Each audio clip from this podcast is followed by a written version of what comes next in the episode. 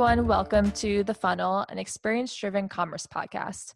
I'm Shannon Abel, Media Marketing Specialist at Blue Acorn ICI and host.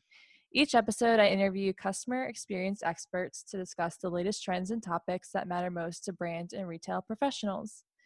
Today, we have with us Cedric Williams, analytics consultant at Blue Acorn ICI. Welcome, Cedric. Well, thank you. Thank you for having me. Welcome too. Yeah, thanks. Before we hop in, could you just tell us a little bit about your background? Uh, yes, um, I've been in digital marketing since 2005 ish. Started with AdWords, Google AdWords, and paid search. Then moved to Google Analytics. Uh, worked with Performance Bicycle. Then also, most recently, worked with Adam and Eve or PHE as a director of marketing analytics. Uh, so that's where I really started infusing data science into at Adam and Eve into uh, marketing analytics and using it for understanding as a data scientist. And then I kind of started with Blue Acorn in September 2019 and love it. Uh, love the clients, love the staff. It's a good environment to foster and grow. Awesome. So you mentioned data science. That's going to be our topic that we're going to be talking about today, as well as advanced analytics. I know data science is kind of one of those buzzwords I feel like people see a lot, but can you just talk a little bit about what data science is? Yeah, uh, you know, it's it's data science is like if you take it the the root meaning, it's like the study of data. But I think data science really is like a culture. It's almost like the data driven culture we talked about. It's the ability to take data, massive amount of data, to find insight and knowledge. And i think that's the ultimate you know goal. And so it, it spans from cancer research to covid research to digital marketing to experience uh, digital experience. So uh, data science is a broad scope but for us when we say it and of course at blue acorn ici we're typically talking about marketing analytics and using it to optimize marketing campaigns or optimize product selection and purchases. So that's kind of what data science is overtly. It's using data to glean insights and knowledge. And you mentioned you yourself consider yourself a data scientist. So what does that mean exactly and how is that different from a data analyst?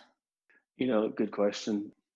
I'll say this much. I think there's there's a data scientist is someone who takes in statistics, software programming, and some kind of domain knowledge. We'll call it business knowledge for ourselves, for myself, but typically some kind of domain knowledge. And the intersection of that is where a data science scientist lives. When you say an analyst, an analyst is going to usually be, let's say, sans the programming. They're not going to be as heavy into uh, writing scripts in R or Python or Java they're mainly going to stick with an Excel and do a lot more what we call descriptive analytics, where we describe what happened and maybe why it happened, maybe some diagnosis and analytics. But they're not going to go as deep into machine learning, predictive, prescriptive analytics, uh, things that a data scientist typically has in their bag of tools. So, would you also say that the data scientist is more the architect of the data infrastructure that an organization would use compared to the you know, analyst? No, I would, you know, eh, they tried it. They tried it that way. And it didn't really, you know, work out as well because the data scientists may not use all the data and they may be working on a certain slice of a project. So typically you'd have a an analytics architect who would you know structure all the data and have it go into a warehouse. Um, the data scientists would typically work off of a CDP, a customer data platform, and the data would be typically try to be clean so they can glean insights for very particular things. Um, they tried at first companies in the past. They when the proliferation of data scientists became like the buzzword and everywhere was doing it they tried hiring people and just shoving a data scientist at a whole bunch of data and it really didn't work out, uh, mainly because most of data science is cleaning and gathering data and getting it prepared. The modeling is like 20% of your time. 80% of your time was cleaning and getting the data. and companies weren't prepared for the amount of time and amount of data they had. I wouldn't say that you wouldn't use a data scientist as an architect for your data. You definitely want to have an architect, uh, data analytics architect, but you also need some other roles that a lot of companies typically don't tend to think about when they consider going down this data science path and actually have like a, an algorithm that they develop in house is you're going to need a data engineer you know someone who can actually pipe in that data grab the data from the warehouse and putting into the cdp clean it mixing new apis kind of kind of like ease the burden the data scientist was previously having back when the industry first started so you can't just hire a single data scientist say okay now go make magic essentially you need a team to really get the benefits of advanced analytics and gaining insights from it Yes, definitely. I mean, you can hire somebody if you want to, but it will just lead you right to us because they're going to be like confused. They're going to have a problem trying to launch this model. Like, say they do predict something. A lot of our clients, we work with the publisher, um, and they had a churn model, and they were unable to launch the model. You know, they didn't they didn't know how to implement this model. The data scientists worked, you know, months, and it was it was became the baby of the department. Then we come in and we can help figure out a way to launch this because that is one of the hardest things is the data scientist has is letting go of their their project and putting it out to the world and so you need a team of people to a make sure that to test it to ensure it's going to be you know valid data to make sure you're not going to let this automated process out in the wild and let it wreak havoc because it could probably target the wrong audience. It could maybe something gets flipped and it targets you know your loyal customers you know your your best ones instead um, and lowers your aov and this is something you would obviously prevent by doing testing a b testing and obviously validating your model but yes you can't you can add someone there but uh, you're going to need a team eventually the person will be overwhelmed unless they start extremely small like extremely small so, what are some of the ways, and you started touching on this when talking about testing and targeting the right audience, but what are some of the ways a brand can benefit from a data science? Like, I would imagine you either run into brands that either have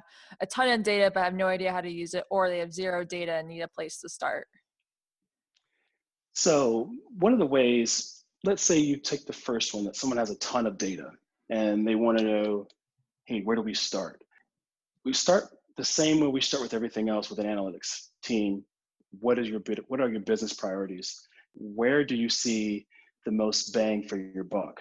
If we were to put a dollar to solve a question that would make your profit line larger where should we put that energy from that business requirement then that's when we think about you know doing a discovery and figuring out how does your business operate we want to have some kind of like domain knowledge to figure out what makes your customers tick? Uh, what insights do you already know so that we don't waste our time gleaming what I call givens? And just trying to acquire as much domain knowledge as possible and then formulate a hypothesis. Then that's usually a lot of the companies probably have issues just in that first part. And when it comes down to going further, uh, like when we start talking about actually building a model and getting the data and all that together, um, a lot of the companies are not mature yet because even though they have a massive amount of data, they weren't collecting the right data. And so what will happen is you'll tell me, hey, I have page views and clicks and all this clickstream data, and I have some loyalty data. And as I go through your database, I'll see, hey, there's a lot of zeros missing here. Oh yeah, we didn't fill out the zip code. We felt that wasn't important. Uh, we changed it here and we moved this around and and so eventually we realized, oh, your data you know you have a massive amount of data but it's not really valuable and so we end up having to glean what we can out of there and then from there lead into acquisition of going back in with our architect team and trying to uh, rescope what data is being collected to make sure it's uh, it's best needed for the models. When you say mature, uh, how would you define a mature organization in terms of data? if an organization has a CDP out in a data warehouse, I would say they're mature and they're ready for data science because a data scientist can just start piggybacking off of the CDP in making models. They'll see some benefits. Now, if the CDP and you add a system like Adobe Experience Platform with that, and now you can get even more insights without having to add more uh, labor. But that's what I would call a mature person, a mature organization, and that's going to be a large, you know, a multi-billion-dollar organization. You do have um, some small organizations that have a data warehouse and they have clean data uh, and they're ready. But usually, when the data scientist comes in, we start looking at the data and we see too many inconsistencies. People change patterns. Data governance has not really been maintained. So uh, labels change and all of those little details that we say, oh, don't worry about it. Well, that comes into question when a model is looking at behavior to see if there is a pattern. The pattern it will discover is that you, you know, that the corporation is inconsistent in labeling, and that would cause havoc for any kind of model. Right. And how does a C this might be going too far down a rabbit hole so but how does a CB, cdp fit into an organization's overall digital ecosystem you know with their content management system or if they have a commerce platform email marketing platform you know things like that so the cdp it's usually behind or next to the warehouse so it's going to get data that's that's for the scope of the data science project and maybe some other particular automated task. Uh, think of a CDP as like filtered water. Um, you have a body of water like a lake, and that would be you know a data lake or a data warehouse. And then if it was coming into you know a filtration system uh, being stored for use in the future, like a well or something, maybe that would be uh, what we consider like a CDP. And thus, people can go in there and grab information that they knew was already you know, minus, you know, COVID or whatever could be in the water. That's probably the best analogy I could say how CDP fits into the ecosystem. So, for the benefits of that is that your marketing department and your data scientists aren't spending a ton of time stitching data together, uh, trying to stitch in loyalty data with uh, CRM data, with email behavior, with clickstream data, with purchase data. Um, all that will be stitched together, cleaned, so that you can get insights faster. I think speed is going to be the next level of productivity. The faster you can get to insights. So you need to have clean data and a nice CDP and have that maturity so that you can glean insights much quicker than your competitor. So essentially gives you a unified customer profile. Definitely. It's kind of like a golden rule, golden record, so to speak. You know, that record, uh, that customer has everything they could potentially associate with them. And then that algorithm can then find some trends that may exist outside of your clickstream behavior that may exist in maybe offline promotion uh, with a certain audience. Are there any drawbacks or flaws against data science? Yeah, so once we get into machine learning and AI, uh, we get into a point where drawbacks are unknown because we the solution the computer may have maybe one you didn't think of. And that's one of the drawbacks that data science, which is going to use machine learning tools and AI technology, brings. It's a huge drawback of making sure you test and you understand that it's not going to give you a 99% accuracy off the gate. It's something that has to be developed over time, kind of like a dividend growth, you know, a slow growth. Uh, you're going to hit, you know, 60, 80% maybe from the start of accurate, you know, predictions. And from there, the next level may be 82%, 83%. So you don't want to use it for something where you need precision. That would be a horrible use unless you have a massive amount of data. There are algorithms that are better suited for uh, highly precise predictions and prescriptions. Uh, but for most of our clients, they're using logistic regression or cluster analysis they're not going to receive that 99% accuracy that you would need if you were like a genome research uh, department. What would be an example of a precision you're talking about? Like, what example would that be that would be a no no for a company to do? Uh, let's say you want to target a coupon uh, to uh, individuals who you think are uh, about to purchase based on their viewing of different product pages and uh, you have it set to time, like a time as a variable, but you didn't account for the fact that people could just walk away from a computer. And thus, maybe the audience, the algorithm would see time as a as a factor of on and maybe not time on a page, but time in general, and thus make the audience pool bigger.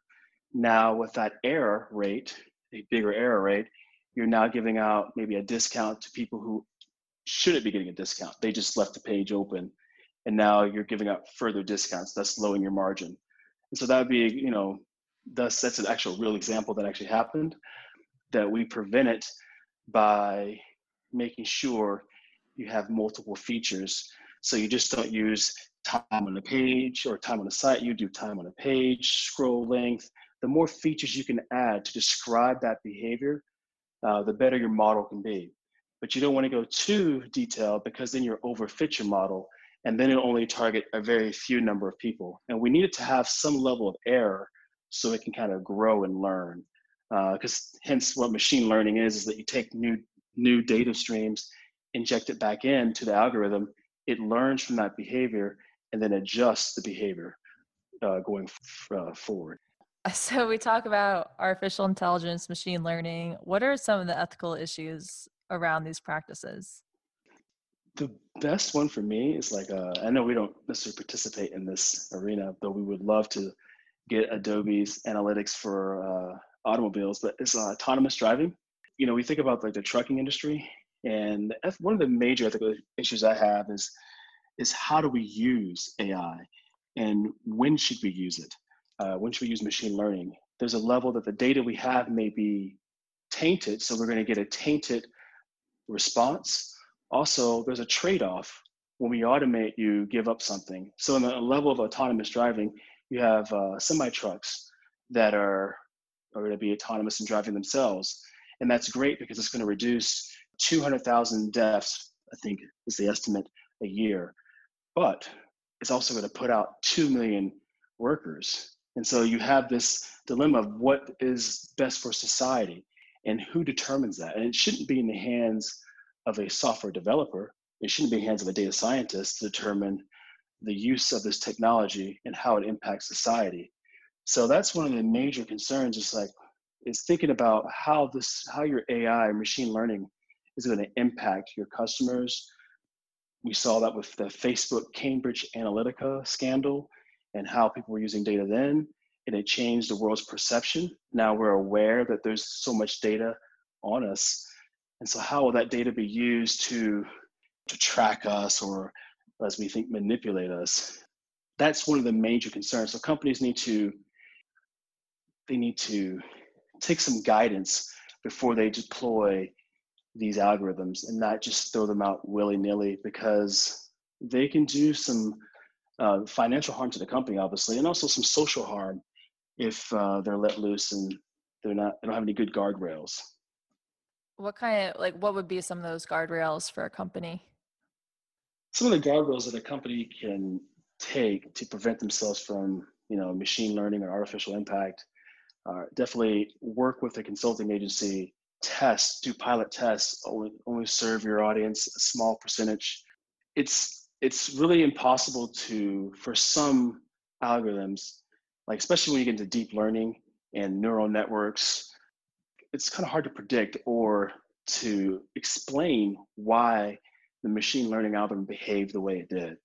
It could have a you know a, a fuzzy logic so to speak and that's not going to be interpretable to stakeholders higher up and so that can cause some confusion and if people try to glean insights from like a data scientist who really wants to use the latest cutting edge technology and that technology is not interpretable, then you're going to run across a lot of issues because a lot of these uh, algorithms have drawbacks that aren't shown on their uh, on their packaging, and so the data scientists will discover them. But it's going to the drawbacks are going to show themselves not through the algorithm, but through your data.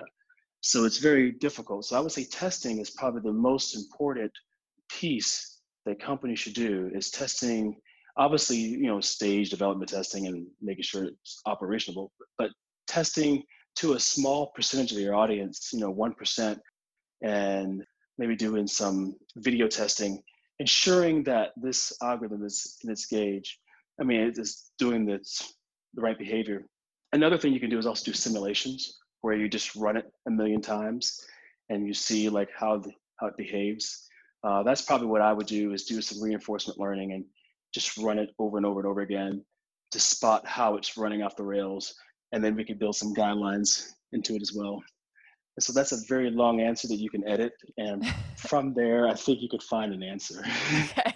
Are most companies ready for data science projects? And just as a follow up to like, say they're not ready, what steps can they take this week or this month to put them on the path for data science projects? Most companies are ready to start having a conversation or a discovery session about data science. And the first thing is to do is to a make sure you have budget because it's it can be an expensive practice. Next thing is to see what is it the business question or what are we trying to solve or improve or increase the efficiency of and make sure there's enough bang for there. Then we probably want to ask, are there some software off-the-shelf software components we can use that can give us maybe some low-hanging fruit you know, like product recommendation engines done through Adobe products.